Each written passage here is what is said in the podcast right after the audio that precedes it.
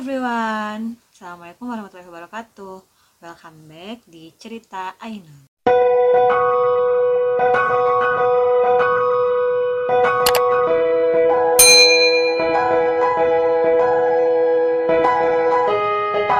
Teman-teman, menurut Ellen Key, cara terbaik untuk memprediksi masa depan adalah dengan menciptakan masa depan.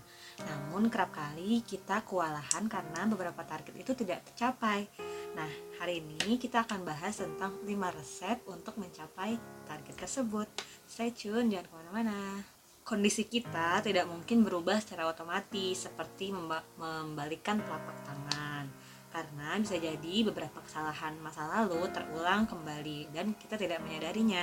Maka dari itu, resep yang pertama adalah belajar dari masa lalu. Nah, dengan belajar dari masa lalu, maka kita akan mengetahui celah-celahnya di mana nih sehingga saat kita melakukan kegiatan lain, saat kita melakukan saat kita membuat target lain, kita akan mengetahui uh, celah tersebut tidak akan kita gunakan lagi karena itu adalah kegagalannya. Jadi, resep yang pertama adalah belajar dari masa lalu. Untuk mencapai kesuksesan itu, kita harus belajar dari masa lalu. Nah, dibalik tujuan masing-masing manusia tentunya memiliki harapan-harapan yang berbeda.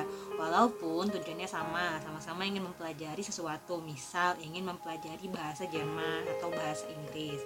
Sama kan tujuannya, tapi harapannya akan berbeda antara yang satu dengan yang lainnya. Nah, maka resep yang kedua ada dengan tahu nilai yang sebenarnya kita inginkan, nilai apa nih yang sebenarnya akan kita dapatkan sehingga dengan melakukan analisa nilai tersebut kita tidak akan terjerumus dalam kesalahan. Nah, ketika kita mengetahui makna dari tujuan kita, maka kita akan melakukannya dengan baik. Apabila kita tidak tahu nih tujuan kita mau apa, nilai apa yang akan kita dapatkan setelah kita belajar ini, maka target yang dicapai pun tidak akan tercapai tentunya. Jadi resep yang kedua adalah dengan mengetahui nilai apa yang akan kita tuju.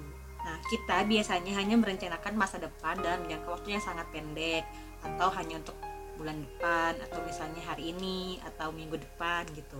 Nah, sebaiknya di resep ketiga ini kita harus merancang, meresum masa depan yang lebih tinggi dan yang lebih panjang lagi. Misalnya 3 sampai 5 tahun ke depan atau bahkan 10 tahun atau bahkan 20 tahun, 30 tahun. Nah, kira-kiranya uh, di sana kita mau ngapain nih gitu. Resum lah target-target kita untuk masa depan itu.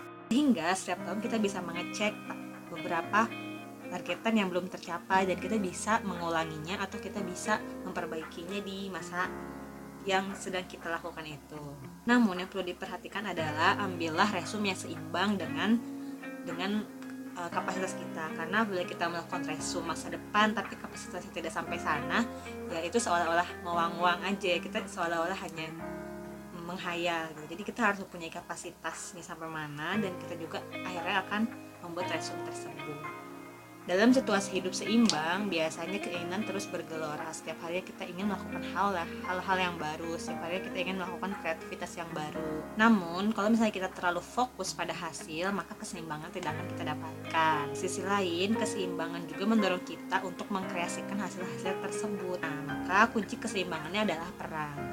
Jadi resep ketiga ini kita harus eh kok ketiga keempat ya. Jadi resep keempat ini kita harus menyeimbangkan peran. Di sini ada peran pendukung, tujuan peran, lalu pemilihan peran. Ya, peran pendukungnya misalnya, nah, nah misalnya peran apa nih yang kita butuhkan dalam hidup? Misalnya peran diri sendiri, peran keluarga, peran teman atau peran siapa pun itu. Lalu yang kedua ada tujuan peran. Saat sudah menemukan tujuan yang akan diraih, maka tentunya kita akan mud lebih mudah untuk meraihnya. Lalu e, pastinya kita akan mendapatkan kita akan menuliskan berbagai peran atau berbagai tujuan juga. Nah, dan yang langkah terakhir dalam resep keempat ini yaitu memilih tujuan yang paling penting. Misalnya ada 10 tujuan yang paling penting. Itu kita sortir mana yang lebih penting gitu.